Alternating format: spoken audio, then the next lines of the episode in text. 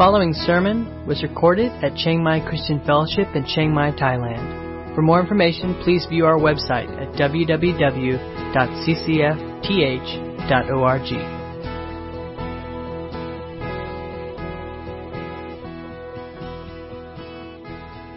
Are we reaching up to Him this morning uh, with our hands uh, full of our brokenness? And our humanity, but meeting uh, a God who's a God of amazing grace and compassion who reaches down toward us. Uh, and that actually fits well with our passage this morning in Hebrews. Um, uh, and of course, God reached down to us through Jesus. Um, Jesus took on human flesh, and that's how God ultimately uh, came into our world, reached out with his holy and perfect life, and brought us help. So let me uh, read. We're going to be looking this morning in Hebrews chapter 9, verses 1 through 14. So if you want to turn in your Bibles or follow along as I read. Um, now, even the first covenant had regulations for worship and an earthly place for, uh, of holiness. For a tent was prepared, the first section in which were the lampstand and the table and the bread of presence. It is called the holy place. Behind the second curtain was a second section called the Most Holy Place, having the golden altar of incense and the Ark of the Covenant covered on all sides with gold, in which was a golden urn holding the manna, and Aaron's staff that budded, and the tablets of the covenant. Above it were the cherubim of glory overshadowing the mercy seat. Of these things we cannot now speak in detail. These preparations having thus been made, the priests go regularly into the first section, performing their ritual duties. But into the second, only the high priest goes, and he but once a year, and not without taking blood, which he offers for himself and for the unintentional sins of the people. By this, the Holy Spirit indicates that the way into the holy places is not yet opened as long as the first section is still standing, which is symbolic for this present age. According to this arrangement, gifts and sacrifices are offered that cannot perfect the conscience of the worshiper, but deal only with food and drink and various washings, regulations for the body imposed until the time of Reformation.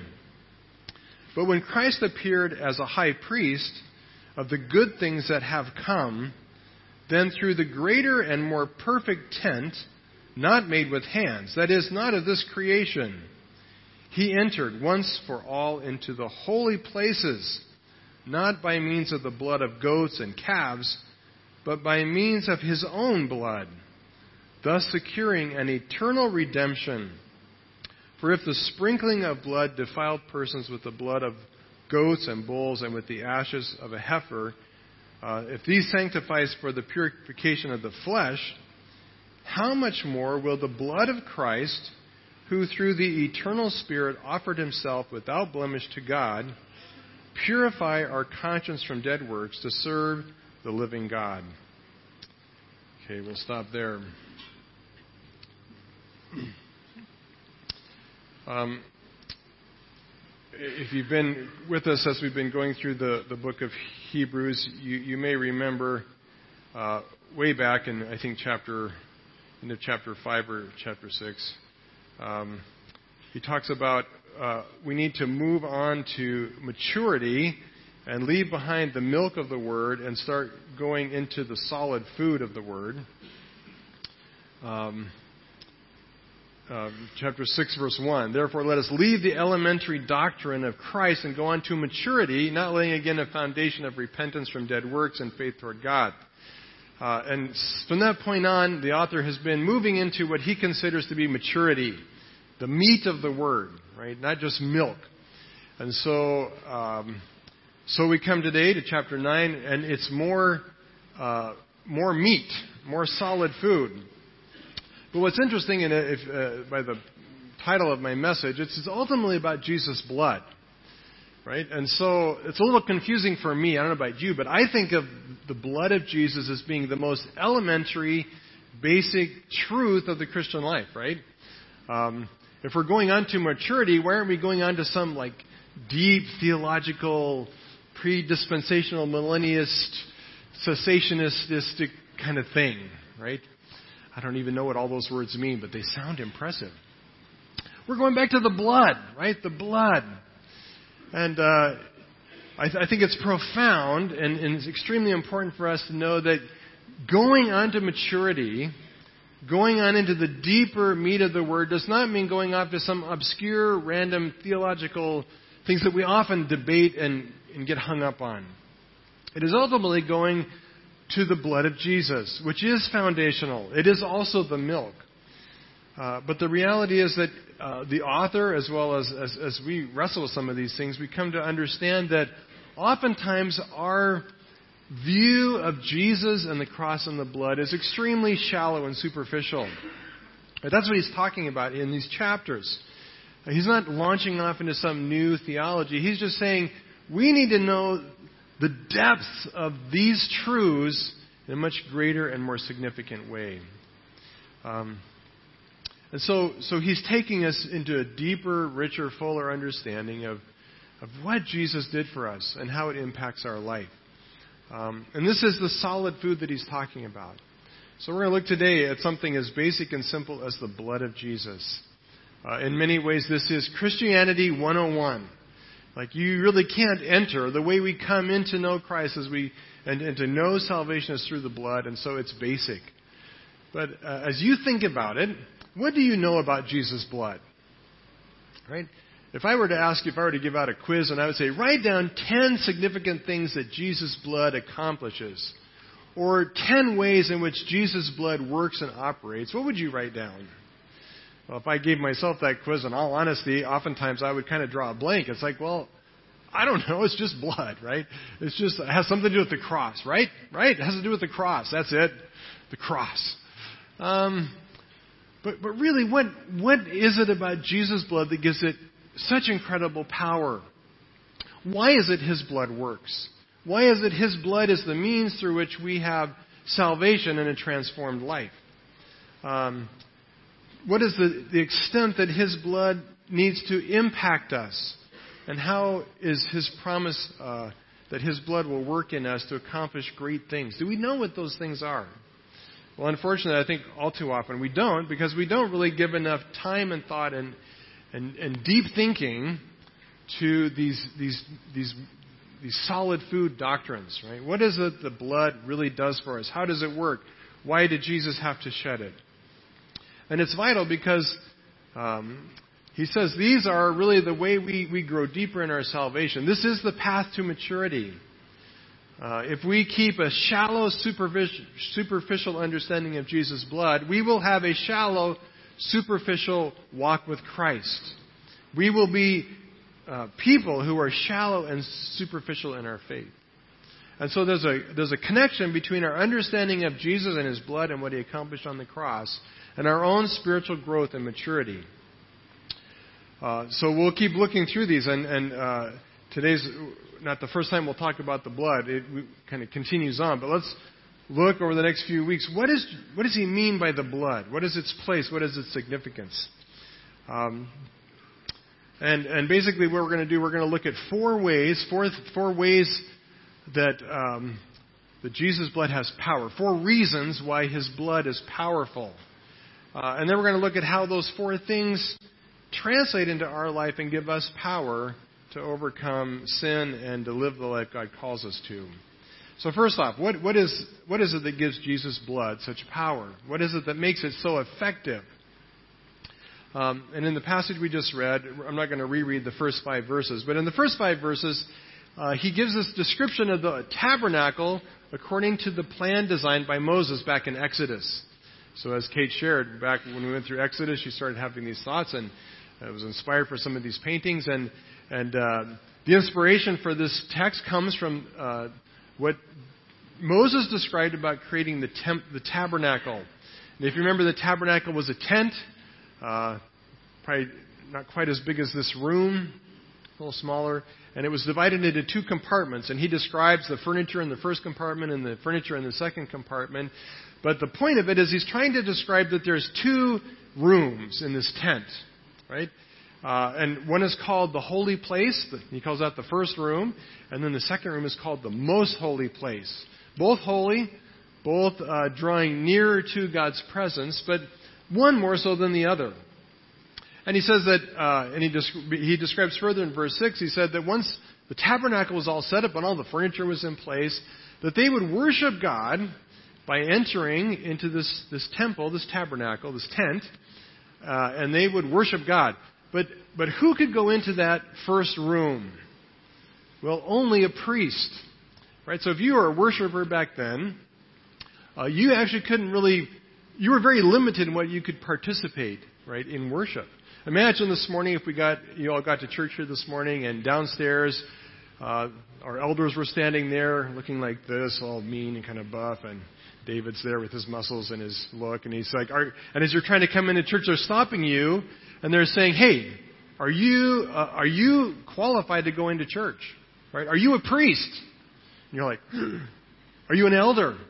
No, I'm not an elder. I'm not a priest. Are you the pastor? No, I'm, not, I'm none of those things. Well, I'm sorry then. You're just going to have to wait out here in the grass. Right? And so the elders file in, and the preacher comes in, the priest, whatever I am, right? And he comes upstairs, and we all have this little worship service up here while you guys stand out here in the grass and listen. How cool would that be, right? That would not be fun. Well, that's kind of what happened in the tabernacle. Only the priest could go in and actually participate in the duties or the ceremonies or the rituals that were involved in the, in the, in, in temple worship, bringing bread, uh, lighting the candles, um, offering incense, right? Uh, the rest stood at a distance and watched. Um, not only that, but then he talks about the uh, that's the outer room, but then there's even another room, the inner room, and he said um, for for the second room, the most holy place, only the high priest could go in there. And that only one time per year and not without blood.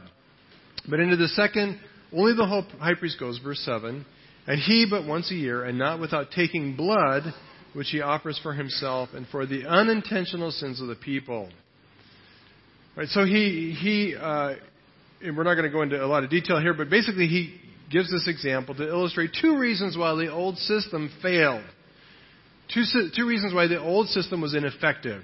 The Old Testament system instituted by Moses. First limitation is it could not give access to God. He says, he said, you know, uh, in, in verse 80, he says, By this the Holy Spirit indicates that the way into the holy places is not yet opened as long as the first section is still standing, which is symbolic for the present age. In other words, the age in which the tabernacle was in operation. Right, so that's his point here. He says the first problem is that in the old system, it did not give you access to God. Um, even the high priest could only go in once a year, and that only with blood. And, and he did not have access daily into God's presence. Right, so that was a serious problem. Um, we, we talk about going to heaven. And going to heaven simply means going fully into the presence of God. Right, so if you can't get access into God's presence, you're, you're in trouble. Right? There's something wrong with the system. Second limitation is that it could not cleanse the conscience of the worshiper. It could not cleanse the conscience of the worshiper. Uh, again, he says in verse 9, according to this arrangement, gifts and sacrifices are offered that cannot perfect the conscience of the worshiper, but deal only with food and drink and various washings, the regulations for the body imposed until the time of Reformation. In other words, all of this stuff was just a shadow or a picture, and we've talked about this before. It, it illustrated what was required, but it was just a picture, not the real thing. And it did not give you access to God, and it really didn't give true, deep cleansing. Right? It was external.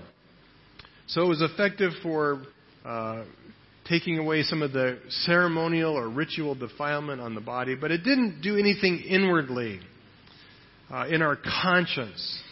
Right? What is our conscience?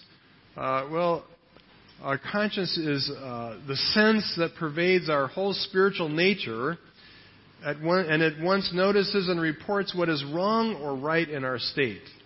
Right? What is wrong or right in our state? You know that feeling when you just you do something and and instantly you get this twang, this pierce inside that says, "Ooh, that's not right." Right? Something's wrong here. Uh, and of course, we feel that prick of conscience when we do something we know we're not, not supposed to do. But even more in general, uh, as it's probably used here, our conscience probably means more than just the sense, but the very state or reality of our heart. Uh, and, and here's the reality when our conscience is not clean, right, when our conscience has a sense that there's something wrong, that because of sin we are polluted or we are violated or corrupted, uh, it has far reaching effects upon our, our being, our psyche, our thinking, the way we act and the way we live.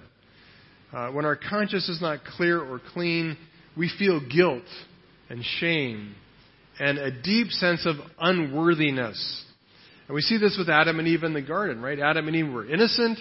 They were just, you know, having a good time, enjoying the garden, and all of a sudden they, they, they violated God's command and they ate the fruit. And what happened? They started, they started a sewing class, right? What did sewing class have to do with eating fruit? Well, they felt what? Naked and ashamed, exposed. All of a sudden they had the sense that something's not right with my life. And they hid from God. They ran away from Him. Fear crept into their life, and shame and guilt, and a, a sense of running away. Um, as a result of an unclear conscience, our heart and our mind do all kinds of things to make, make up for this deep seated sense that my life is not right, that there's something wrong, that I am unworthy and that I'm corrupt and dirty inside. And so we work hard to convince ourselves that we're really okay.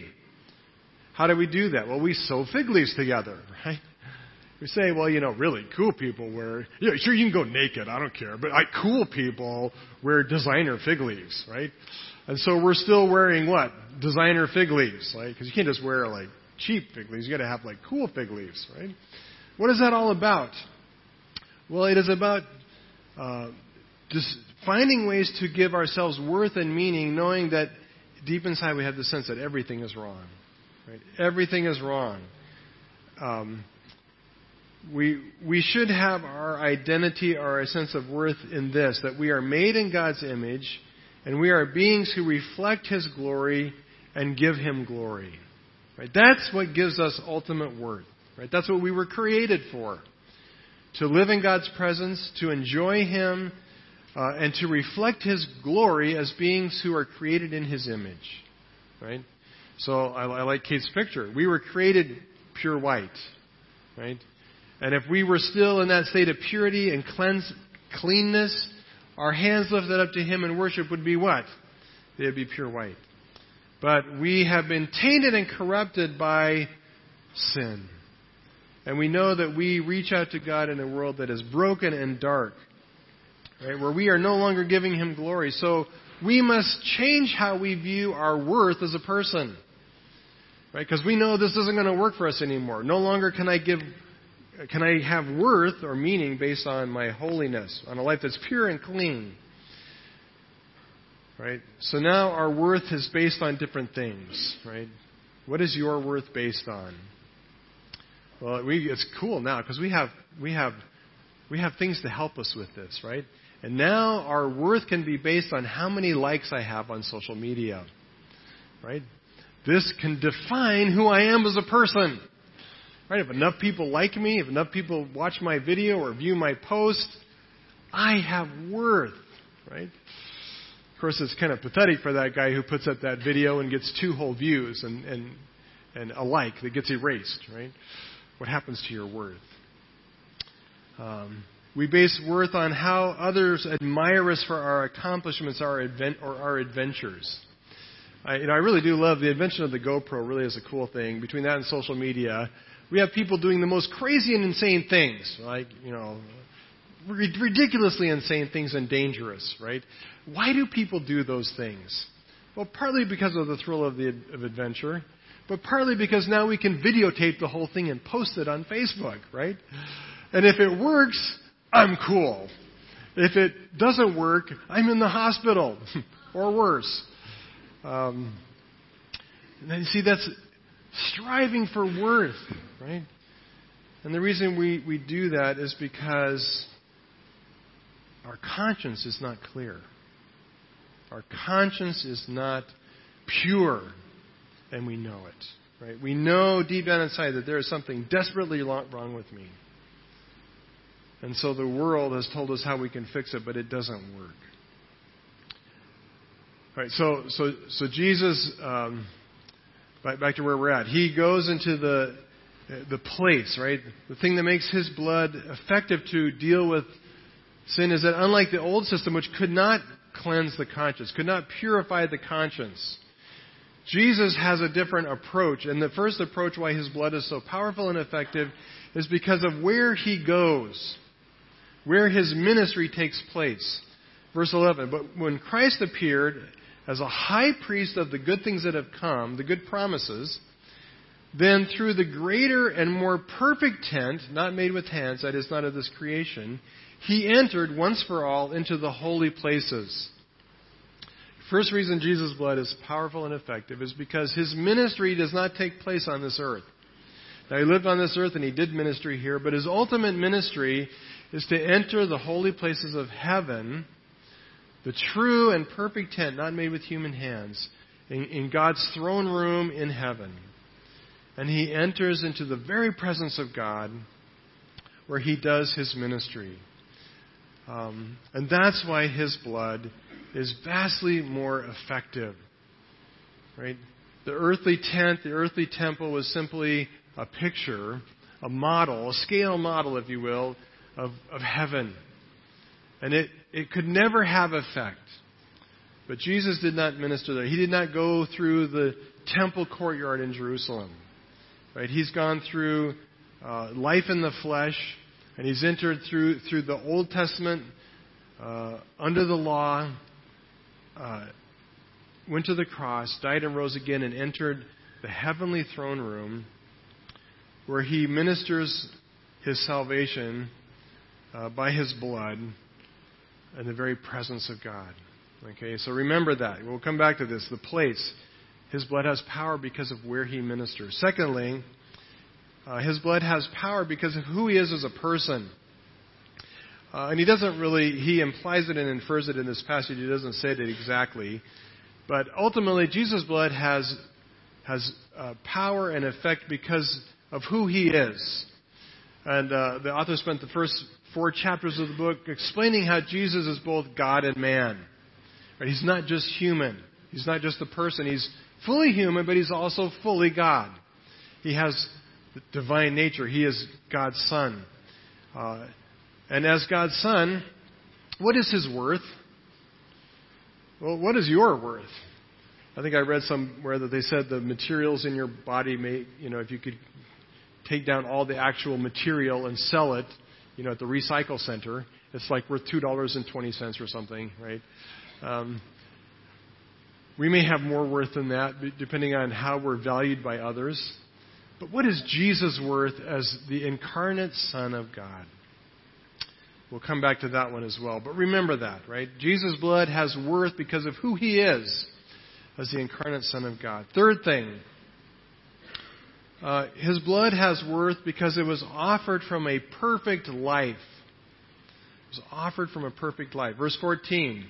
How much more will the blood of Christ, who through the eternal Spirit offered himself without blemish to God? Um, this is really important, and this is one of the deeper things that we oftentimes overlook. Jesus' blood does not have blood just because it ran red, right? Your blood is the same color. Your blood has the same biological makeup. Uh, Jesus' blood in its physical state was no different than your blood or my blood. Right? Um, if all that was required was a human sacrifice, uh, God could have picked somebody else. Right? He didn't need Jesus to come. Why is it Jesus' blood was so effective in, in cleansing our conscience?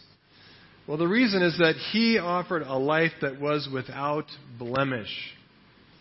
His life was absolutely perfect and spotless, right? Uh, he lived this life in, a, in human flesh, but he did it with full and complete conformity to God's will and purpose. It was, it was necessary for Jesus, and that's one of the themes of the book of Hebrews. It was necessary for Jesus to come and live a life just like us and to be tempted like us in every way. Right? Jesus battled with all the sins, all the temptations, all the struggles that every one of you and I deal with. Right? Maybe not the specific thing, but the root thing underneath it. He dealt with. But unlike you and I, he did it without ever sinning. He was fully, 100% always obedient. Uh, he uh, offered up his life uh, in surrender to God's will. Right? And that wasn't easy for him. As Jesus prayed in the garden, um, he pled with God, you know, take this cup from me. Uh, but in the end, he prayed, not my will, but your will be done. Jesus did everything perfectly. Um, he was spotless and without blemish. Uh, this was pictured in the Old Testament, right? When they were to bring a lamb, it was to be without defect, without blemish. And that meant it was, wasn't to have a birth defect or, or some other problem, right? You couldn't offer, you know, like the three legged sheep, right? Or the blind sheep, or the sheep that, you know, had problems. It had to be perfect. Uh, and it's, it's a picture that Jesus had to be without blemish, not only in his body, but in his whole being. Right? And he did that. And then the point is this you can't cleanse sin with blood that is sinful. Right? Uh, to help me illustrate this, um, to wash clothes, you can't wash clothes with muddy water. See this water? This water? Muddy water. Do you know where this came from? Uh, there's no kidding. I got this this morning out of a, out of a tap from our Mubon water. this is our Mubon water, right? Um, and when we first moved into our house, we didn't really realize that this was our Mubon water. And uh, we were washing our clothes, and guess what our clothes looked like after we washed it in this water? They were not cleaner, right? Um, so I had to buy this very expensive filter to filter out all the slime so that we could have clean clothes, right? Well, that's the picture of Jesus' blood. His blood is effective in cleansing us because it is perfectly clean. Right? It's pure. And that's why it's powerful and effective. Right? Because he lived a absolute sinless, perfect life. And by offering up his sinless, perfect life without blemish, his pure and holy blood can cleanse us from sin. Right? That's what gives it power. Fourth thing, last thing of what gives it power, it, it has power uh, through the Spirit.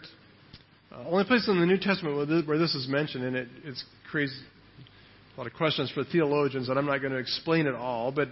Um, but what he says is this in verse 12. He says, He entered once for all into the holy places, not by means of the blood of goats and calves, but by means of his own blood, thus securing an eternal redemption.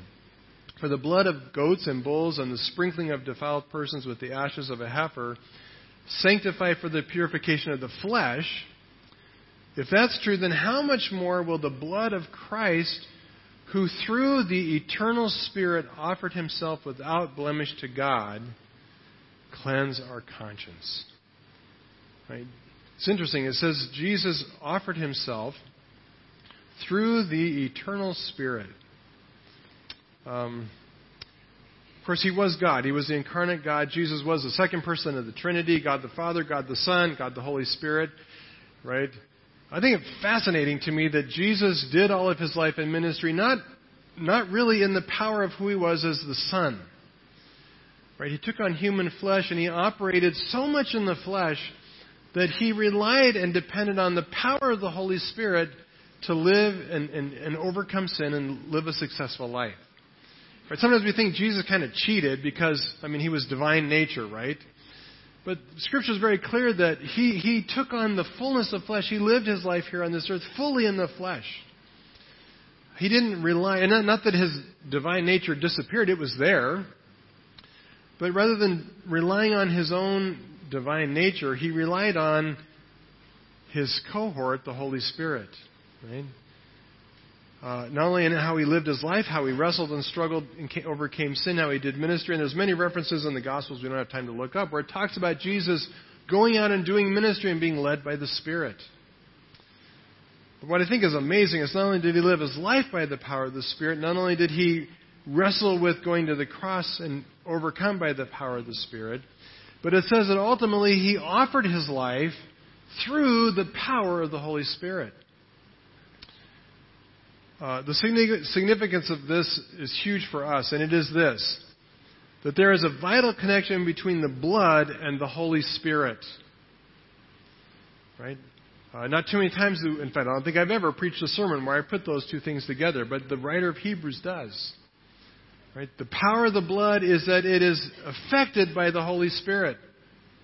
And likewise, the power of the Holy Spirit is there because it is empowered by the blood of Jesus. And we'll see in, in a minute in our own life how this works in, in our life. Right? It is through the power of the blood and through the power of the Holy Spirit working together that it has its effect and accomplishes its purpose in our life. All right, so those are the four things. now I want to do go back and, and look at how those things get applied to our life. When we put our faith in Christ, we put ourselves under the blood. We seek uh, God to apply its ministry to our life. This is another terrible illustration, but it's the best I could come up with. Right? You know when you get sick and you go to the pharmacy and you get some drug that somebody told you about, and here they'll just give it to you. I love that. Um, you got some of this, and if you can pronounce it, they'll give it to you. And, and you look at the carton, and on there, there's all kinds of things, but it will always feature the active ingredient, right? And that's the thing that gives it power. Like all the other stuff is just fillers and things that make it uh, so you can eat it, uh, and maybe so it kind of tastes not too bad. Uh, but what really matters is its, is it, its active ingredient, right? That's what gives it power. So what is, and again, this is kind of a terrible illustration, but what is the active ingredient in Jesus' blood? What is it? Those four things are the active ingredient that give it power. But what are the symptoms that, that those ingredients speak to in our life, right? What is its effect upon us? Um, first thing, first effect is that it accomplishes for us redemption. Uh, and it does that because of who Jesus is as a person. Right? So these things are connected. The blood has power because of who Jesus is, and what it does for us is it redeems us. Um, he says, When Christ appeared as a high priest of the good things that have come, then through the greater and more perfect tent, he entered once and for all into the holy places, not by means of the blood of goats and calves, but by his own blood, thus securing an eternal redemption. Um, what is eternal redemption? Well, redemption simply means to purchase something back. And usually it was used of slaves. Right? Back in those days, if you got into serious debt, instead of getting a credit card, what you would do is you would become a slave. And you would pay back that debt literally through your labor. Um, if somebody took pity on you or wanted to help you out, they could purchase you out by uh, paying for the years of labor that you still owed. Right? So the amount of labor you're worth times the number of years ahead of you was the purchase price. Right? So actually, we kind of joke about what you're worth, but back in those days, you could assign a dollar value to your life. That's kind of a scary thought. Like if somebody were to assign a dollar value to your life, you're never getting down to like what you're really worth, right? Uh, that's what they would do. Um, and redemption was this idea of purchasing you back, and it was expensive, right? A human life, the the labor value of a human life over 10 or 15 years was a lot of money. It was expensive, right? It took something of great worth, great worth, right? Well, Jesus has purchased us with his own blood. What gives his blood worth? Right? What makes it valuable enough that it could purchase you and I? And by the way, what is the purchase price of not only you and I, but all who are saved? Well, it's an infinite amount, right? It is an infinite cost, an infinite price. Um, but Jesus' blood is enough because he is the infinite incarnate Son of God who has in himself infinite worth. Right? Infinite worth. So, because of who Jesus is, His blood is sufficient to purchase us and redeem us out of slavery and sin. Okay? His life in exchange for ours. He purchased us with His blood. Second thing, uh, we talked about the place, right? That the old, as long as the, as long as there was a two-room temple, two two-room tabernacle, it meant that we did not have access to God. Second thing that Jesus' blood does for us is that it gives us complete and full access to the presence of God. Uh, verse 11 When Christ appeared as a high priest of the good things that have come, then through the greater and more perfect tent he entered once for all into the holy places by his own blood. Right? He has paved the way for us to enter following him. Because he didn't just enter an earthly temple, but a heavenly one. Uh, you know, it's hard for us to imagine what it was like worshiping under the old system, right? And I kind of joke about having to stand outside at church, right? Honestly, if, if you got left outside, how many of you would even show up, right? You're like, well, you know, it's so distant, it's so impersonal, right? I think too often we just take for granted what it means for us that we have been given free and complete and direct access into God's presence. Right? So complete and perfect is this access that the Bible pictures us gathered here as a temple.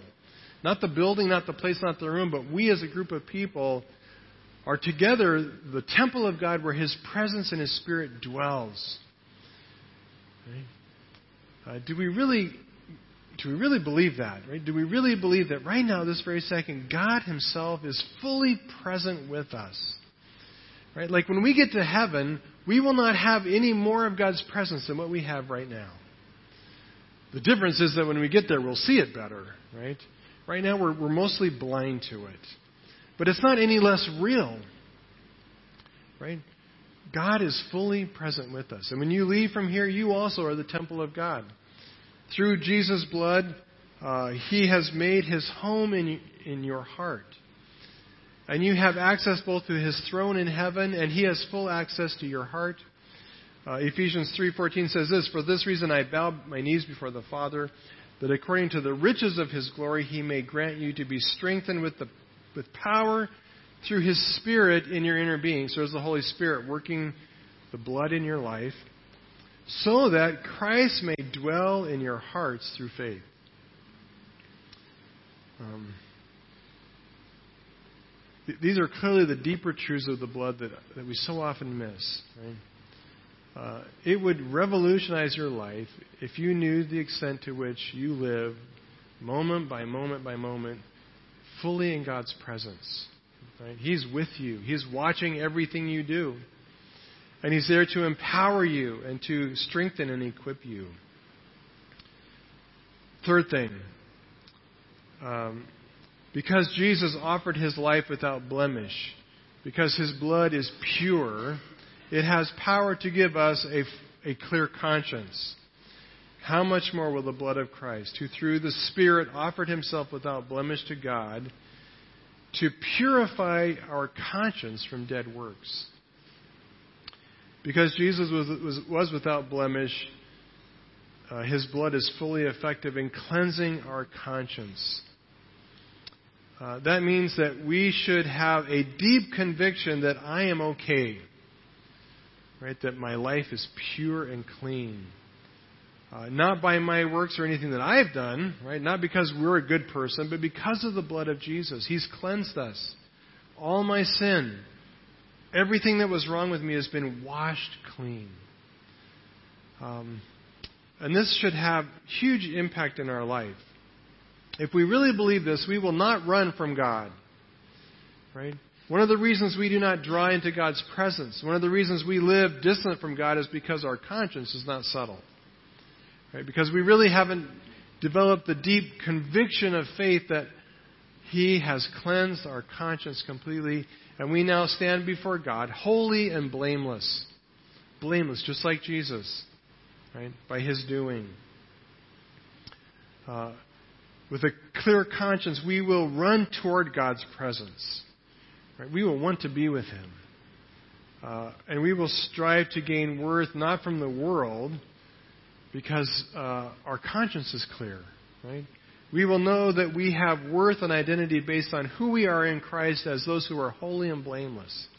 Right? That's the gift of a clean conscience. Is we won't care what people think about us anymore because we will know fully and completely that we are okay. Right? Uh, are you there yet? I, I wish I was there, right? I wish I was there. I wish I believed that so much that I just didn't really care what anybody thought. Because my worth and my identity was so wrapped up in who I am in Jesus. Right? Problem is, Jesus has cleansed our conscience, but we don't believe it yet. Right? We still condemn ourselves because we don't believe, we don't understand how effective His blood was in making our conscience 100% pure and clean.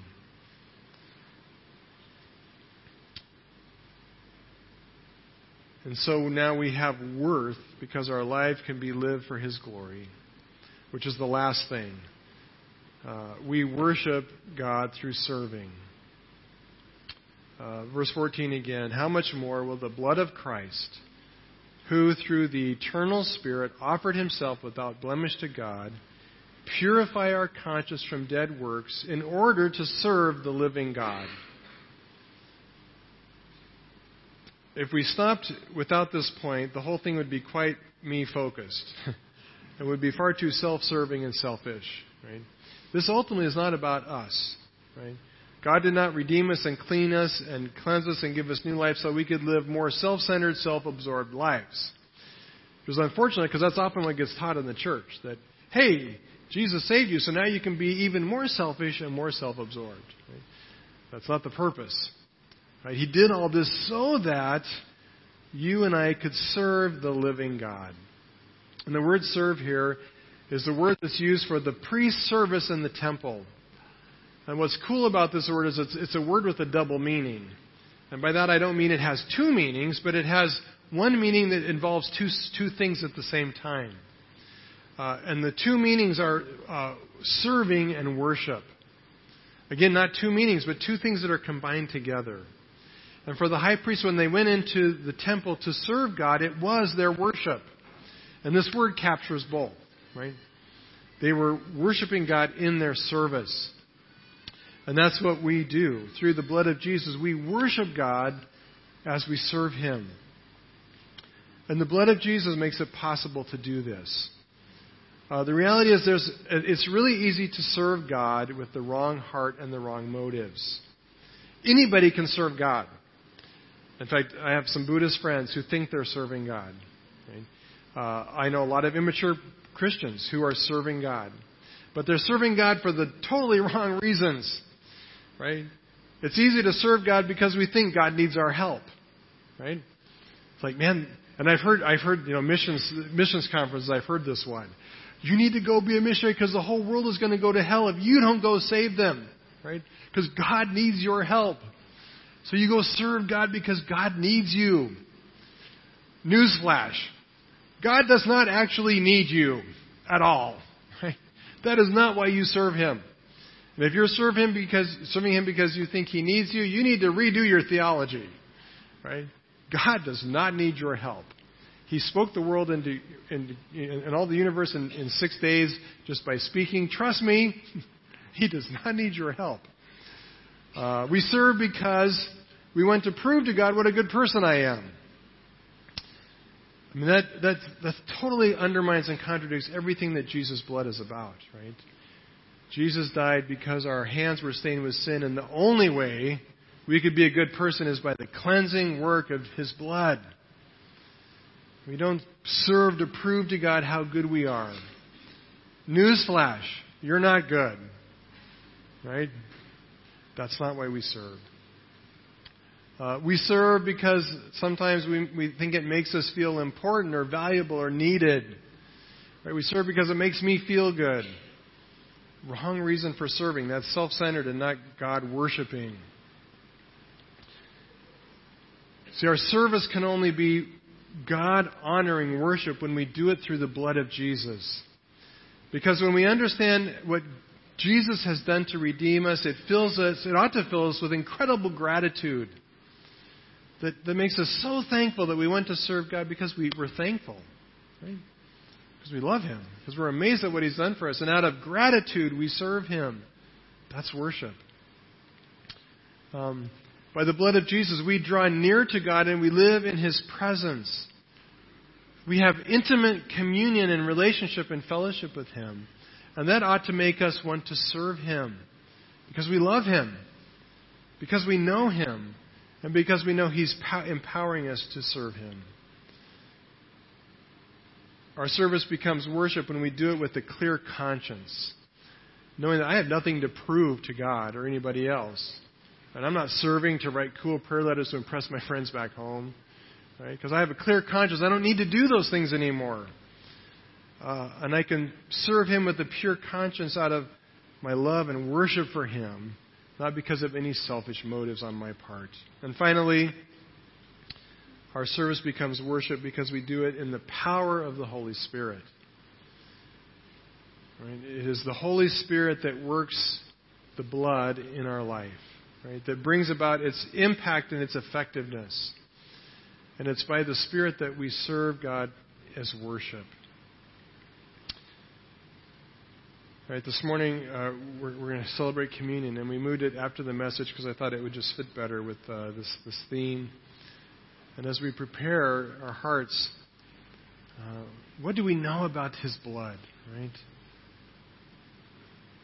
Is our understanding of His blood shallow and superficial, or do we wrestle with these deep truths, right?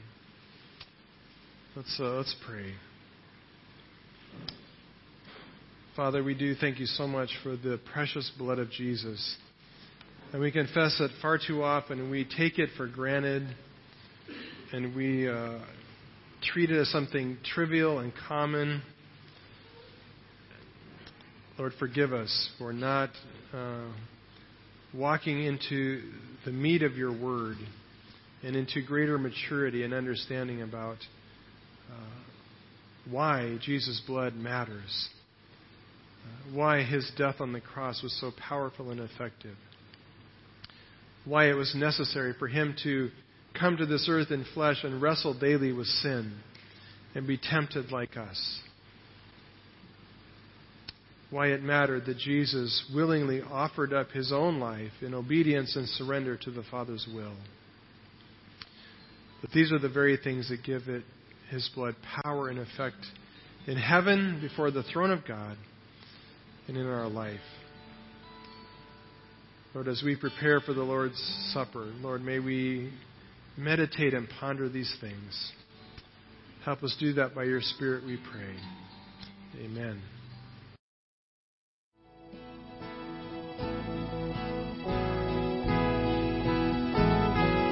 You've been listening to a sermon recorded at Chiang Mai Christian Fellowship in Chiang Mai, Thailand. For more information, please view our website at www.ccfth.org.